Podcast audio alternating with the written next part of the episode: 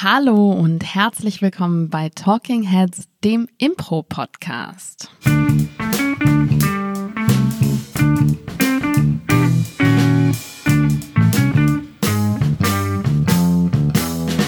An meiner Seite der sommerlich gerötete, auf seiner porzellanweißen Haut erblühte Paul Ziemer. Vielen Dank, ich freue mich hier zu sein. Und an meiner Seite Claudia Behlendorf, die braun gebrannt ist, wie immer. Naja, nicht wie immer, ne? Aber wie immer Naja, im du Sommer. bist schon sehr deutlich brauner als ich. Das stimmt. Aber ich opfer mich auch manchmal für dich. Ich sitze dann Bitte, in der Sonne. bitte, ich, Ja, das war vorgestern so. Es gab an diesem Tisch nur einen Schattenplatz, dann hast du den bekommen. Ich habe mich für dich in die Sonne gesetzt. ja, weil ich sofort sterbe, wenn ich mehr als 20 Sekunden in der Sonne sitze. Das stimmt. Fängt mein Blut an zu kochen. Ja. Äh, das liegt natürlich an unserer unterschiedlichen Veranlagung. Und damit sind wir so ein bisschen beim Thema.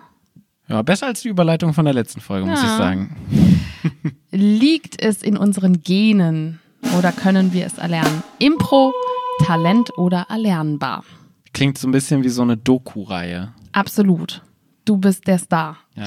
Du spielst alle Rollen und auch alle Tiere. Ja, man muss, man muss sagen, es ist ganz schön spät inzwischen. Wir haben halb elf. Ich äh, hoffe, ich bin noch auf der kompletten geistigen Höhe, um dir argumentativ ähm, das Wasser zu reichen. Für mich ist es ja dieselbe Zeit, also ich degeneriere mit dir. Sehr schön. Ähm, genau. Äh, beim Impro-Theater gibt es häufig, gerade wenn wir so Leute ähm, ansprechen für Improvisationskurse bei uns, wenn wir Flyer verteilen, sagen die Leute so, oh, ich kann das überhaupt nicht, da habe ich überhaupt kein Talent für. Ja. Ist was, was wir quasi zu, quasi zu 50 Prozent aller ähm, Oder sogar noch mehr, Zeiten ja. hören. Wie stehst du denn dazu? Ähm, da sage ich natürlich auf jeden Fall, Impro ist lernbar. was sagt Ansonsten würde Claudia, ich mir auch Lehrerin? Ja. Ansonsten würde ich mir auch meine Existenzgrundlage äh, rauben. Ja, hier ist, äh, wir, wir bieten übrigens Kurse an, in denen du Impro lernst. Das kannst du aber eigentlich nicht lernen. Also entweder du kannst es jetzt schon, weil du echt ein Naturtalent bist, oder Ja. nicht. Ähm, ich möchte aber schon trotzdem, dass du zu uns kommst, weil wir leben auch davon. ja, Würde sich nicht ganz so gut verkaufen. das stimmt. Ich glaube, was so zur Grundlage dessen äh, ist, wenn jemand sagt, ich kann das nicht, ist ja überhaupt erst nur die Frage, was meinst du denn überhaupt mit das? Ja. Was kannst du nicht? Und was die Leute immer meinen, wenn sie das sagen, ist, ich könnte jetzt nicht spontan einen Witz erzählen. Ja. Ich könnte mich nicht dahinstellen und aus dem Nichts witzig sein. Ja. Und das ist eigentlich immer unsere Standardunterhaltung dann, dass wir sagen, oder ich zumindest, dass das überhaupt nicht die Kompetenz ist, auf die es ankommt, sondern dass Impro super viel mit Zuhören zu tun hat, mit Zuschauen, also mitbekommen, was da ist, dass es mit Körperlichkeit zu tun hat, mit Emotionen, sich hineinversetzen in andere und eben überhaupt nicht dieses, ähm, die denken ja quasi, man müsste Stand-up aus dem Stegreif machen. Ja. Im wahrsten Sinne des Wortes. Ja, und äh, da würde ich absolute Panik bekommen und ähm, ja. Stimmt. Wobei wir es auch so ein bisschen so vermarkten. Ne? Also ich meine, wir haben Bierdeckel, auf denen draufsteht, auch ohne Bier witzig sein. Wir haben ja auch als Endergebnis, dass die Leute witzig sind, aber eben nicht mit der Technik, von der sie denken, dass sie Ja. es wären. Ja. Weil eben nicht der, die Lösung am Ende steht, sondern der Prozess an sich. Genau. Ähm, genau. Wenn du irgendjemand sagst, sei witzig, stell dich auf die Bühne, sei witzig, wird unter Garantie etwas nicht Witziges würden wir beide rauskommen. auch nicht hinkriegen. Nee. Genau deshalb funktioniert es ja auch nicht, wenn du als Genre Comi äh, Comedy holst, dir bei einer Superscene zum Beispiel oder als Filmgenre, Komödie, wird richtig scheiße. Ja, außer du machst halt eine Parodie von so einer Ja, Komödie. aber selbst das wird meistens Nee, nicht das so nicht lustig, gut. weil alles, was wir beim Impro machen, ist letztendlich auch immer eine Parodie. Oder vieles davon. Oh, da würde jetzt aber viele Leute aufschreien. Also Ja, das, aber sollen, das, sie sich, äh, sollen sie sich alle melden unter podcast.deaffirmative.de. können sie sich auch gleich, geschickt. können sie auch gleich auf Instagram uns followen, da können sie mir auch Nachrichten schreiben oder auf Facebook. So funktioniert das Marketing hier. Ausgebufft, Es Herr gibt Ziemer. kein schlechtes Marketing. Ähm, ja, aber unabhängig davon, ähm, dass das natürlich die Standardantwortung ist, die wir einfach auch als Verkäufer unseres Ja. Produkts geben müssen, ähm, geht es, glaube ich, eher bei dem Thema, mit dem wir jetzt uns gerade beschäftigen, darum, kannst du richtig, richtig gut werden? Ja, Kannst du es lernen, brillant zu sein? Kannst du es lernen, die Beste oder geliebt, gefeiert und im positiven Sinne belacht zu werden auf der Bühne. Denn dass man, ich sag mal, die Basics des Impro-Theaters, dass man es schafft, eine Szene zu improvisieren, ähm, sich nicht blamiert, Ja. dass das erlernbar ist, darüber müssen wir, glaube ich, nicht sprechen mit Menschen, die selber Impro gemacht haben. Natürlich Nee. ist das erlernbar. Und ich meine, wir haben so viele Leute schon bei uns in, den, ähm, in der Impro-Schule gehabt und die waren alle so unterschiedlich und am Ende war das Ergebnis immer gut. Also Ja. es sind immer gute Szenen, die auf die Bühne kommen und immer Szenen, wo ich sage so, geil, da habe ich Spaß, denen zuzuschauen und es ist nicht nur als Lehrer, sondern ich liebe meinen Job auch, weil es einfach so ist, weil ich so viele coole Szenen auf der Bühne sehe, wo ich lache, wo ich Spaß dran habe, wo ich eine gute Zeit habe, wenn ich die sehe. Nicht nur bei Werkschauen, sondern auch in den Kursen, während wir das machen. Ja, also dass du eine gute Impro-Spielerin oder ein guter Impro-Spieler ähm, werden kannst, ist zu 100 Prozent erlernbar. Ja, wobei ich da auch eine kurze, ähm, eine kurze Einschränkung noch geben würde. Es gibt auch Leute, die öffnen sich einfach nicht dafür. Ne? Das aber heißt, die hören dann auf. Genau, die hören dann auch, aber die auf, die werden dann aber auch keine guten Impro-Spieler und die werden letztendlich keine Impro-Spieler. Und meistens sind es tatsächlich die Leute, die witzig sein wollen, die sich nicht dem öffnen, was eigentlich im Vordergrund steht, nämlich der Prozess. Und es gibt mehrere Leute, die haben Impro aufgehört. Und das waren Leute, wo wir schon im Vorhinein nach der ersten oder zweiten Stunde gesagt haben, so, oh, okay, das wird schwierig, weil die Person sich nicht auf den Prozess so einlässt und sich nicht so öffnet, nicht entspannt auf die Bühne geht und sagt, ich guck mal, was passiert, sondern die gehen auf die Bühne und wollen lustig sein. Ja, also es gibt auch ganz viele Leute, die aus ganz anderen Gründen aufgehört haben. Aber das, das wäre ja jetzt abseits des Themas, also einfach wegen Leben und Ja, so. klar, ne? aber das ist jetzt- Oder andere Prioritäten. Nee, nee, nee, klar. aber ich meine jetzt eher von, von so einer Bereitschaft, Impro zu spielen auf der Bühne. Ja, das stimmt. Das ist tatsächlich oft so ein bisschen so. Und ich glaube, wenn wir über Talent und erlernbar sprechen, ist das ein Aspekt, den wir noch nennen müssen, dass es natürlich erlernbar ist, aber dass Bereitschaft ist zu lernen noch ein sehr großer Aspekt ist, der sich einfach anhört, aber manchmal gar nicht so einfach ist zu erreichen. Das stimmt. Vor allen Dingen, je älter du bist, desto eingefahrener bist du manchmal auch in deinen Strukturen und in deinem, nein, so ist es richtig und ich habe mir so einen Defensivmechanismus aufgebaut. Und das Aber nur manchmal. Weil wir haben ganz, ganz viele Beispiele von Leuten, bei denen es halt gar nicht so ist. total, total. Ich sage nur, tendenziell ist Mhm. es risikoreicher. Ich glaube, männlich zu sein erhöht dein Risiko auch noch. Auf jeden Fall. Also ja. älter und männlich zu sein, kann es schwieriger machen, aber meistens sind das nicht die Leute, die in die Impro-Kurse kommen. Das stimmt, ja. Weil schon die Das Tatsache, stimmt. dass du in den Impro-Kurs kommst, spricht halt sehr arg dafür, dass du bereit bist, was Neues auszuprobieren, Das was stimmt. außerhalb deiner Komfortzone ist. Aber ich glaube, wir beide haben so die Meinung, und sonst würden wir diese Schule auch nicht machen, dass jeder Mensch auf dieser Welt, sofern er die Bereitschaft mitbringt und die möglich nötige Entspannung mitbringt und kein Statusgeficke oder so, kann Impro spielen und kann gute Szenen machen, die dich unterhalten, die dir Spaß machen. Und die nicht nur dich, also mit Nicht- dich meinst du jetzt das Publikum, Genau. ne? Also nicht dich selbst unterhalten, Nee. sondern du kannst eine Show abliefern, die richtig gut ist. Die Brisanz in dieser Frage, weil ich glaube, da würden auch einfach die meisten Leute sagen, jedenfalls alle, die irgendwie die sechs Kurse bei uns gemacht haben oder generell schon Ja. länger Impro spielen, so natürlich ist das so, weil wir einfach die Erfahrungen gemacht haben.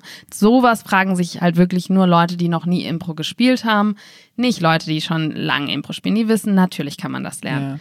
Die brisante Frage ist, wie gut kannst du werden? Durch Wille und Fleiß. Also Ja. gibt es ein natürliches Limit dazu? Kannst du immer nur gut sein und nie herausragend? Mhm. Ist das Talent oder kannst du jede Qualitätsstufe erklimmen? Ja. Ich finde gerade Wille und Fleiß ist da ganz spannend, weil wir hatten ja auch bei unseren Impro-Phasen schon mal darüber gesprochen, dass man, wie man besser wird oder wie man sich entwickelt bei der Impro, ähm, bei, bei seiner Impro-Laufbahn. Dass gerade so Wille und Fleiß meistens eher hinderlich sind für besser werden, erstmal generell weil du äh, angespannter bist und natürlich, ich bin gerade noch so ein bisschen bei dem guter Impro-Spieler hängen geblieben, es tut mir leid, weil ich natürlich auch, natürlich gibt es, jeder hat unterschiedliche Qualitätsstufen und es liegt auch an der Maß der Entspannung und Maß der, ich lasse mich spontan auf das ein, was auf der Bühne passiert. Und es wird jetzt keiner aus unseren Kursen sagen, dass, und das wäre gelogen, wenn jeder alle 100% gleich geil findet. Es gibt immer Leute, wo wir denken so, hey, das war eine geile Szene und die Person hat tendenziell mehr bessere Szenen als eine andere Person. Andere Personen haben Eigenheiten, die auf der Bühne total lustig sind, aber ich glaube, es geht schon erstmal generell um ein Maß an Entspanntheit, was du mit auf der Bühne bringst, was auch Souveränität ausstrahlt. Du bist jetzt noch bei der Definition von gut. Genau. Was ähm, dich zu einem besseren Impro-Spieler macht, als äh, wenn du weniger Souveränität hast, weniger, ich weiß nicht, wie ich es nennen soll. Es ist so, ein, so eine Aura, die du auf der Bühne einfach versprühst von, ich fühle mich hier wohl. Ich finde das Wort Aura ganz schlimm. Ich weiß. aber du weißt, was ich meine. Ja, aber letztendlich ist es ja schon so, wenn wir über das Gutsein sprechen, dass letztlich unser Maßstab ist, wie sehr liebt dich das Publikum. Ja. Ein Publikum, was dich nicht kennt, wie viel, und bei uns, da wir Comedy machen, wäre der Maßstab, wie viel lacht das Ja. Publikum. Ein zweiter Maßstab ist natürlich, wie gerne spielen Menschen mit dir zusammen. Ja. Weil es natürlich ähm, komplett anderes Thema, aber es gibt natürlich in jeder Szene unterschiedliche Rollen. Wir brauchen crazy Characters, wir brauchen ähm, Stimmen der Vernunft. Und natürlich bekommt zum Beispiel die Stimme der Vernunft tendenziell weniger Lacher. Es gibt auch so Funktionen wie Story reinzubringen. Es gibt die Funktion der Szene Bodenhaftung zu verleihen. Es gibt die Funktion, ähm, die Dramaturgie im Kopf zu behalten. All das bekommt natürlich weniger Rückmeldung vom Publikum, aber deine Mitspieler werden das spüren. Und ich finde so der Test von, mit wem würde ich gerne eine Duo-Show oder maximal eine Trio-Show spielen, ist immer ein ganz guter Test dafür, wie wohl fühle ich mich mit dieser Person auf der Bühne. Das Ja. heißt, das würde ich sagen, sind so die zwei Maßstäbe. Ja, ich glaube, es ist, es sind, geht so in zwei Richtungen. Das eine ist so gut in die Spitze. Das ist so dieses, wie witzig findest du das, findet das Publikum dich, aber auch gut in die Breite. Dass du nicht nur, ich kann auf die Bühne sehen, das Publikum rastet aus, sondern eben auch die anderen Aspekte des Impros reinzubringen. Ne? So Ja. dieses Supporten, auch mal im Hintergrund agieren zu können und sich nicht wieder in den Vordergrund zu Genau. spielen. aber eben auch die Fähigkeit zu haben, so witzig zu Ja. sein, dass das Publikum wirklich vor, vor Lachen ausrastet. Also, dass du wirklich Leute krass zum Lachen bringen kannst. Und das ist jetzt nur der Comedy-Aspekt, weil das eben das ist, was wir machen. Deswegen würde ich mal sagen, wir fokussieren es jetzt darauf. Total. Und kannst du das lernen? Kann das, nicht kannst du das lernen, sondern kann das jeder potenziell lernen, so zu sein? Oder gibt es dazu ein Talent? Und Paul greift zu einem Buch. Ich greife aus, zu einem Buch aus unserer Bibliothek. Dieses Buch nennt sich Improvisation at the Speed of Life, geschrieben von TJ und Dave, die wir in der letzten Folge auch schon erwähnt haben. Ähm, und ich habe das Buch angefangen. Und auch da könnt ihr mir gerne auf Instagram schreiben und auf Patreon auch gerne. Ähm, ab drei Euro Spenden könnt ihr mir eine Nachricht schreiben. ähm, ich hasse dieses Buch. Ich auch. Ich finde es richtig schlecht. Ich finde es so schlimm. Wir haben noch nie drüber gesprochen, ne? Nicht doch, ich glaube, wir beide haben schon mal. Nee, ich glaube, wir haben noch nicht über dieses Buch gesprochen, aber ich finde das auch ganz, ganz schlimm. Es ist ein absolut selbstbeweihräucherndes Interview. Es ist so äh, komplette Masturbation. Dieses Ja, und es Buch hat ist auch nur so wenig ähm, Struktur. Ja. Ja. Und es verkauft sich aber so. Guck mal, es ist so geil, dass wir keine Struktur haben. Ja. Es, Konstant. es verkauft sich natürlich, weil es TJ und Dave sind. Nein, ne? nein, aber sie verkaufen in diesem Buch konstant, guck mal, wir sind anders als andere Bücher. Wir Mhm. haben keine Struktur. Huhu. So. ähm, ich finde es ganz schlimm. Es ist überhaupt nicht applikabel zu irgendetwas. Nee, Ähm, anyway, ging mir genauso. Ich fand es auch richtig beschissen. so, da, da, das habe Und ich wir jetzt haben es einfach mal. zweimal, ne? Ja, ich habe es mir einmal gekauft und du hast es dir einmal gekauft. Wahrscheinlich, ja. Ja. Ähm, anyway, hat nichts mit dem speziellen Thema zu tun. Aber letztendlich hatte mich dieses Buch schon verloren. Bücher Anti-Empfehlungen mit Paul und Claudia. Ja. Letztendlich hatte mich das Buch schon verloren. Nach äh, Seite 10, glaube ich, war es, ähm, wo nämlich TJ und Dave jeweils beschreiben, wie sie zum Impro-Theater gekommen sind. Und TJ und Dave waren so vor zehn Jahren, so würde ich mal sagen, so die gefeiertsten Impro-Spieler weltweit. Neben den Whose Line Is It Anyways Impro-Spielern so. Also Und zumindest. die, das ist halt länger her als zehn Jahre, ne? Ja, genau. Ja. Aber so vor zehn Jahren waren die so, die so, alter krass, was die machen auf Mm. der Bühne. Also letztendlich waren die vor zehn Jahren das, was Middleditch und Schwartz jetzt gerade sind, weil Ja. jetzt feiern die alle wegen dieser Netflix-Sache. Ja. Und das war TJ und Dave vor zehn Jahren. Ja. Und die haben dieses Buch geschrieben und äh, ich glaube, es ist ähm, Dave, der, oh Gott, jetzt habe ich die Seite schon wieder verpasst. Nee, ich, ich glaube, es ist TJ. Einer von den beiden, ich finde das Zitat jetzt auch wieder nicht. Der schreibt so die ganze Zeit davon, ich konnte so nichts. Ich war ein schlechter Impro-Spieler. Ich war super unlustig. Ich hatte einfach nur das Glück, dass ich Leute getroffen habe, die in mir was gesehen haben, was es einfach nicht gab. Und die mir die Möglichkeit gegeben haben, auf, Und dann sagt er, beim Herald Mainstage Team in Chicago zu spielen. Und ich hatte einfach nichts. Ich war nicht lustig, ich hatte nichts. Aber dann gab es so plötzlich diese eine Person, die mir diese Mainstage verschafft hat. Aus irgendwelchen Gründen auch immer, wo ich mir so denke, Bullshit. Du bist natürlich lustig gewesen. Du bist ein fucking hilarious Dude gewesen. Und seitdem habe ich auch meine Theorie des fucking hilarious Dudes. Wo, wo waren die im Mainstage Second City? Äh, Second City. Ja, Chicago war aber auch Second City, oder? Ja. Ja, Second City Chicago. Weil ich meine, allein schon die Tatsache, dass du auf die, äh, äh, ja, oder wobei Harold hört sich nach IO an. Aber bei Second City, wenn du da auf die Mainstage Ich glaube, ich verwechsel das mit dem Harold, weil äh, ich glaube, Dave ist durch den Harold mit der Close und so gegangen. Mhm. Und TJ hat das von der anderen Seite irgendwie beobachtet. Ich habe es lange nicht mehr gelesen, das Buch, Okay. aus guten Gründen. Aber weil wenn Second City ist, dann musst du ja da allein schon durch komplett alle Kurse gegangen sein. Ja. Dann ähm, in diese, dieses äh, Nachprogramm, was die dann haben, also wo du ja schon Auswahlverfahren hast und ein Casting dafür, dann hast du zwei Jahre sowas wie so eine interne Second City Uni, wo du ähm, in einem Team bist, wo du Sketche aus den Archiven spielst. Also spielst halt in der Sketchshow, ne? Ja. und reist auch rum in Schulen und all die undankbaren Jobs und ähm, Shadows, so ähm, Leute, die auf der Mainstage sind. Das heißt, du hast so eine Person, deren Rolle, die du dann, du bist dann diese Person quasi und wenn die krank wird, dann musst du einspringen. Ja. All das musst du tun, dann gibt es nochmal das Auswahlverfahren und dann kommst du da rein. Wobei das, was du sagst, klingt jetzt natürlich wieder wie, okay, das war krass viel Training etc. pp. Nee, nee, aber da sind ja Auswahlmöglichkeiten, Ja. da sind ja Castings auf dem Ja. Weg. Ich habe hier einen Satz gefunden, wo er schreibt, äh, TJ schreibt, Folks, äh, Folks. folks, folks along the way who were kinder to me than I deserved. Ach, der ist britisch. Yes, yes, my dear. And believed in me far more than any of my achievements warranted. Ich fange nochmal an. Folks along the way. Aber dein Gesichtsausdruck, bevor du überhaupt anfängst zu lesen, ist großartig. Es ist ein bisschen so, als ob die englische Queen gerade ihren Werdegang erzählen würde. Folks Das sind die Amerikaner, ne? Folks along the way. Alright, folks along the way who were kinder to me than I deserved and believed in me far more than any of my achievements warranted have also defined it for me. Also letztendlich das, was ich gerade gesagt habe. So Leute, die in mich geglaubt an mich geglaubt Die haben, mich geglaubt die an mich haben. geglaubt haben und ähm, mir Sachen zugeschrieben haben, die viel mehr waren als das, was ich jemals konnte. Was halt Bullshit ist. Ich bin mir hundertprozentig sicher, dass TJ auf diese Bühne gegangen ist, selbst beim ersten Kurs und die Leute fanden ihn lustig, weil er so eine Art hatte und da ist, jetzt kommt so mein Talent-Ding und ich glaube, es gibt sowas wie Talent und steinigt mich dafür. Es gibt so etwas wie fucking hilarious Dudes im Impro.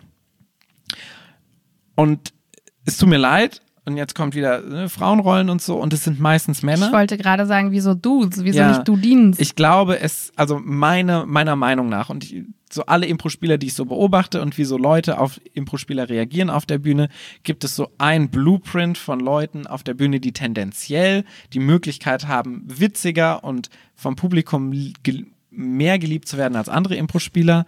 Das sind Männer, die etwas größer sind, schlaksig sind, dünn und ähm, so, so auch so schlaksig sich halt bewegen und so Möglichkeiten haben, sich, sich zu bewegen. Goofy. Ja, so goofy Leute. Ja, ja. Und ähm, das sind meistens fucking hilarious Dudes. Ähm, André zum Beispiel bei uns, der war lange bei uns im Ensemble, war so ein fucking hilarious Dude. Der war groß, der war schlaksig, der musste einfach nur auf die Bühne gehen und das Publikum fand ihn lustig. Er hat noch nichts gesagt, er hat noch nichts gemacht. Das Publikum liebt ihn in dem Moment, wo er auf die Bühne geht. Natürlich brauchst du, ich habe es ja gerade schon gemeint, so dieses Selbstbewusstsein und so eine gewisse Selbstverständlichkeit, wenn du auf die Bühne gehst. Aber wenn du das vereinst mit diesem Körperbau und mit diesem Körper insgesamt, mit dieser Attitüde, dann hast du eine Basis, die viele andere Menschen einfach nicht haben. Andere Impro-Spieler aus Deutschland, Mario Müller ist so ein Beispiel. Wobei der nicht so schlaksig ist. Hm, Das stimmt, aber er hat so diese Körperlichkeit, er hat lange Gliedmaßen, er ist jetzt nicht so dünn. Ben Hartwig, perfektes Beispiel. Ich bin zwar nicht so groß, aber ich glaube, ich zähle so ein bisschen auch darunter. Nee, ich glaube, es gibt noch eine andere Sorte von fucking hilarious Dudes. Das sind die, die schon in der Grundschule anfangen mussten, hart zu arbeiten dafür. Und das sind die Kleinen. Das sind die kleinen Männer. Oder die dicken Männer. Das geht ja oft ab einem gewissen Alter einher. Entschuldigung? Das ist ja unfassbar. Ich habe nicht gesagt, dass du dieses Alter schon erreicht hast. Aber es gibt ja schon so diesen, das sind so die beiden Comedian-Prototypen, ne? Lang und schlaksig. Das Ja, dick und doof letztendlich. Ja, ich wollte es gerade sagen, es doof. ist dick und doof. Also letztendlich ist dick und doof das Blueprint so das, wie Comedy funktioniert. Ja. Und es ist halt wirklich so. Und selbst so, wenn du dir anguckst, Charlie, Charlie Chaplin, Buster Keaton, funktionieren auch beide über dieses schlachsige Körperlichkeit. Vor allen Dingen Buster Keaton ist halt einfach super schlaksig. Nee, ich würde jetzt Charlie Chaplin tatsächlich eher bei so klein und dick Ja. einordnen, weil sein Kostüm ihn ja dicker Genau. macht, als er Aber ist. Ne? Charlie Chaplin, äh, Buster Keaton ist so Ja. dieser schlaksige Mensch. Ähm, glaubst du, dass diese Leute ähm, ein Talent mitbringen, naturgegebenermaßen quasi, oder dass wir kulturell so geprägt sind, dass wir aus der Publikumssicht diesen Leuten einen Vorsprung geben und sie potenziell witziger finden? Ich glaube, das beides schließt sich nicht aus. Das eine ist, auf, also das zweite, dass es kulturell so ist, dass wir denen den Vorsprung geben, ist natürlich so. Also es ist auf jeden Fall kulturell geprägt. Ähm, wie alles, was Ästhetik oder so. Es ist letztendlich ein ästhetisches ähm, Merkmal, was da zum, zum Teil zu Trage trifft. Eben weil wir sowas wie dick und doof gewohnt sind, weil das so Comedy ausstrahlt. Wenn jemand groß ist und hinfällt, ist die Bewegung viel größer, als wenn jemand klein ist und hinfällt. Zum Beispiel. Ähm, wenn jemand dick ist und hinfällt, ist es lustiger, als wenn jemand ganz normal wieder aufsteht, sportlich und weitermacht. Das sind einfach so Sachen, die es größer machen letztendlich. Und die alles, was auf der Bühne passiert, größer machen. Dementsprechend ist es natürlich eine kulturelle Vorprägung. Auf der anderen Seite ist dann das, was du zuerst gesagt hast, natürlich ein Talent, was naturgegeben ist, was aufbaut auf dem das kulturell geprägt ist. Wenn es nicht kulturell geprägt wäre, wäre es kein Talent. Doch. Aber es wird dir nichts bringen. Wenn wir es nicht lustig finden würden, wäre es kein Talent, dann wärst du einfach nur laschlacksig. Klar, aber es könnte natürlich sein, dass du, also du warst ja jetzt gerade so bei den körperlichen Ja. Sachen, ne? Und ich weiß noch nicht so ganz, ob ich, ähm, ob ich das komplett so sehe. Aber ich habe auf jeden Fall Bilder im Kopf gerade, die es so ein bisschen bestätigen. Ich Ja. finde es aber auf der anderen Seite ähm, unschön für mich als ähm, kleine Frau, äh, Ja. weil es ist auf jeden Fall komme ich nicht gut dabei weg. Deswegen muss ich auf jeden Fall nochmal genauer darüber nachdenken, wie ich äh, zu dieser Theorie stehe. Aber es gibt natürlich auch einfach das, äh, das sind ja jetzt körperliche Sachen, Ja. klar. Aber es gibt ja auch verbal, spielerisch. Wie reagierst du? Ist das in deiner Hilarious Dude-Theorie mit drin? Ja, ich. Ja, das eine ist natürlich naturgegeben, Körper und so, und das andere ist das, was du gerade schon gesagt hast. Das ist dieses, ich musste von Anfang an dafür arbeiten, irgendwie lustig sein zu wollen, weil das so meine soziale Bestätigung war letztendlich. Das heißt, es gibt Leute, die haben quasi schon im Kindergarten angefangen, ihre Karriere als Comedian vorzubereiten. Total. Und viele davon werden nie Comedian. Viele davon machen das nie. Aber, also, ich glaube, wenn du, du wirst einfach super viel geprägt in deiner Kindheit und in deiner Schulzeit. Und wenn du da super viel über Humor gehst, hast du einfach so einen intuitiven Vorsprung vor allen anderen Menschen, die das nicht gemacht haben, die das nicht als soziales, ähm, soziale Bestätigung benutzt haben. Das ist quasi nicht mehr aufzuholen, glaube ich.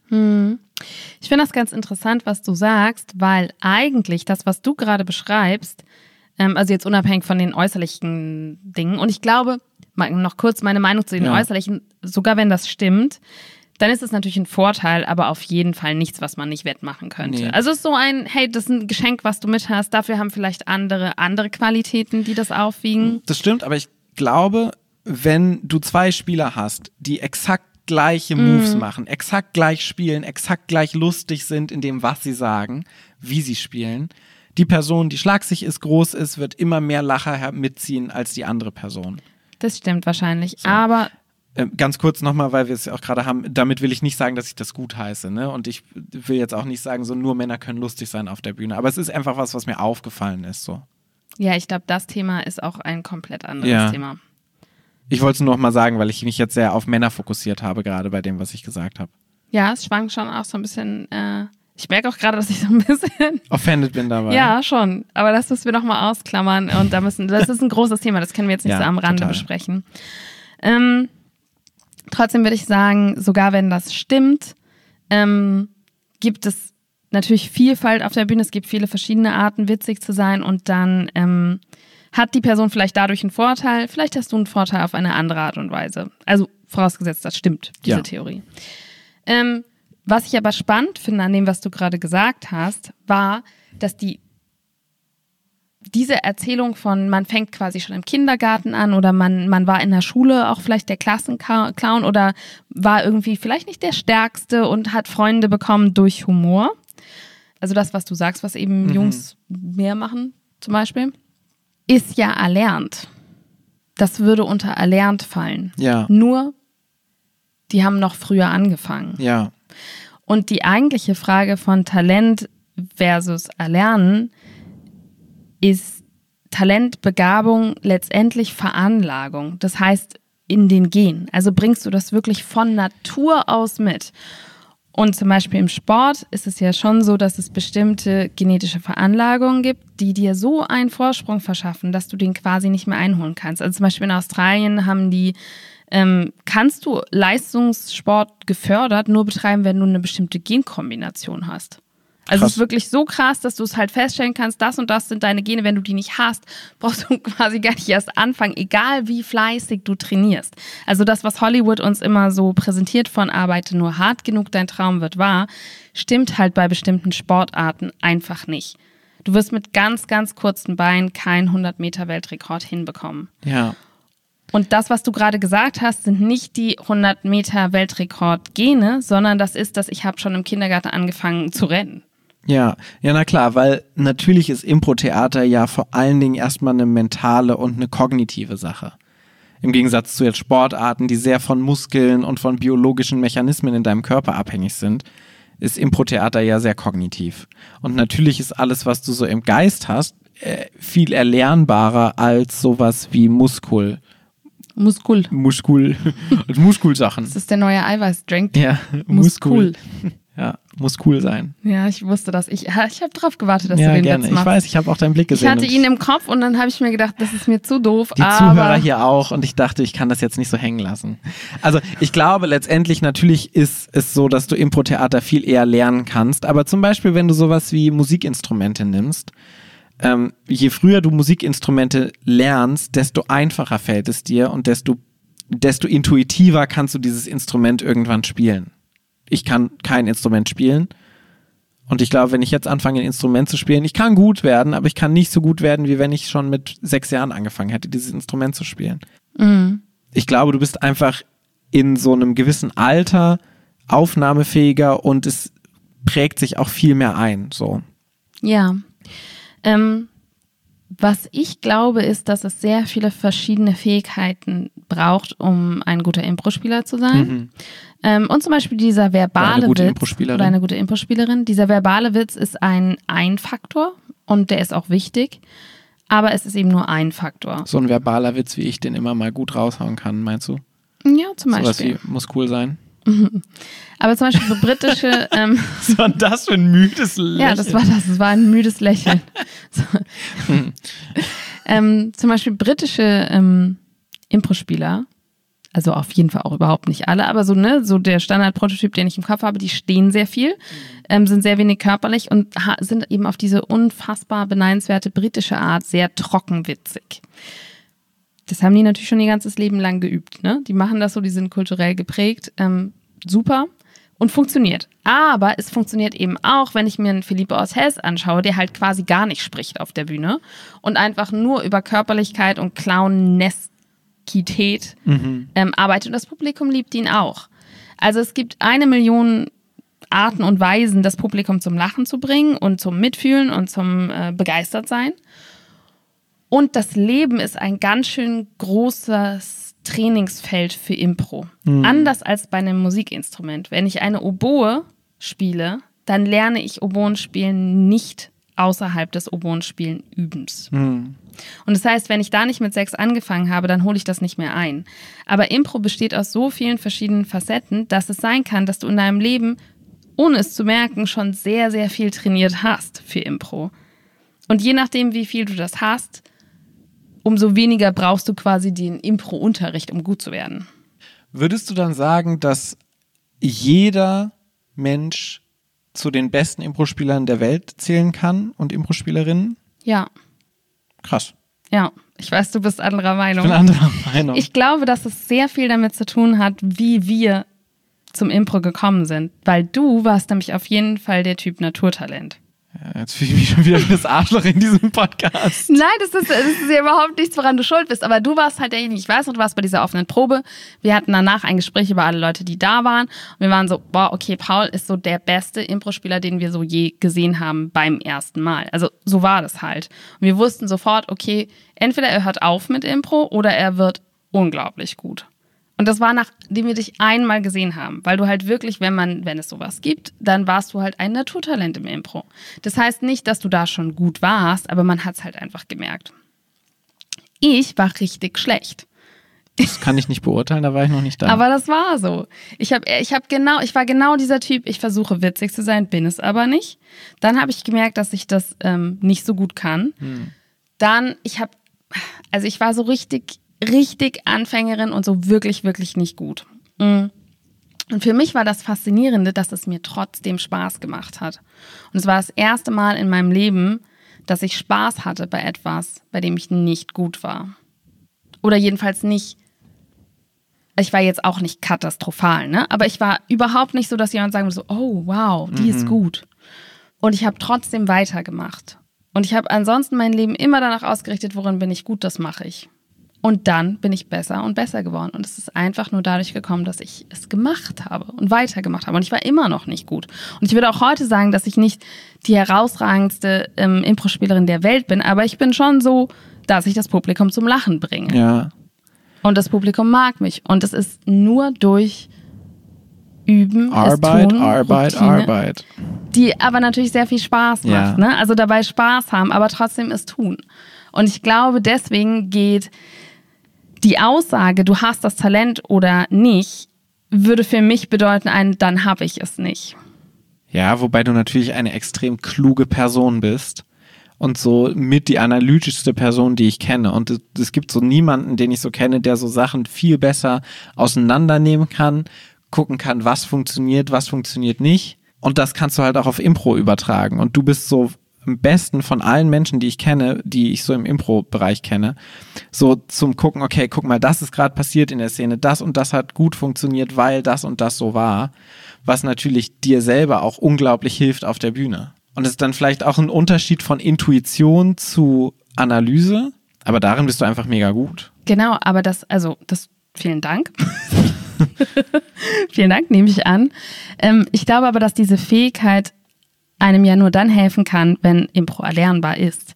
Wenn Impro eine Talentsache wäre, hm. dann würde dir das genau gar nichts nützen. Weil entweder bist du ein Talent und du bist witzig oder halt nicht. Dann kannst du dich zu Tode analysieren und es nochmal versuchen und anders versuchen und lernen daraus. Aber wenn es nun mal nicht lernbar ist, dann war es das auch. Klar, aber das ist ja auch so das, was du beim Fußball häufig hörst. Naja, der ist ein Riesentalent, aber der muss halt auch arbeiten. Du kannst nicht nur talentiert sein und einfach so spielen ähm, und erwarten, dass das alles so funktioniert. Aber vielleicht bin ich auch nur der alte weiße Mann, der versucht, seinen, ähm, seinen Talentstatus und seinen naturgegebenen Status zu verteidigen, indem er sagt, es ist nicht erlernbar.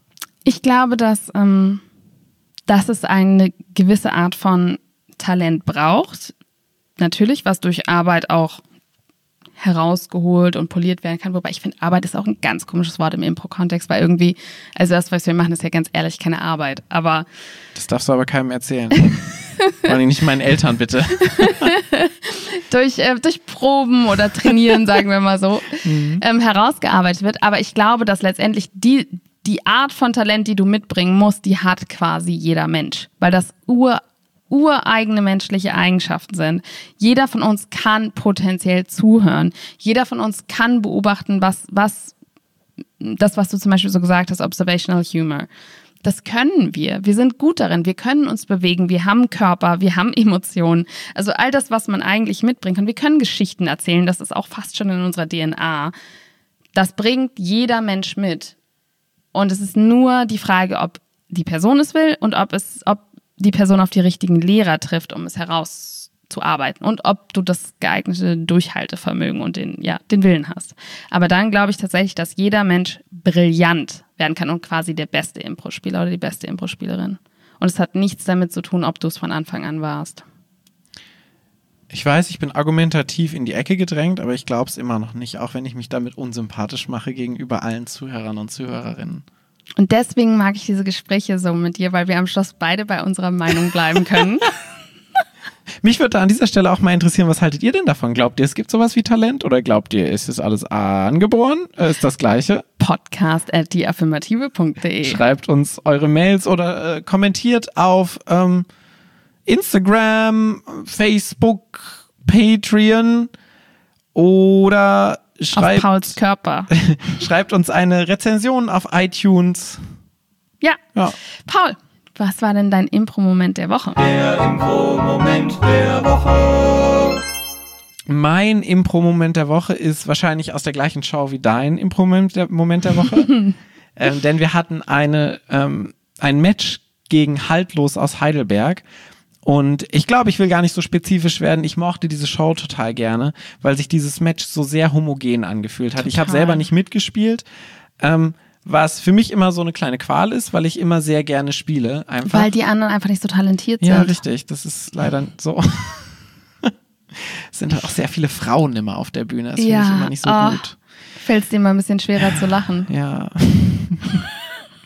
Ich mag das nicht, in welche Richtung das jetzt gerade geht von meiner Person her.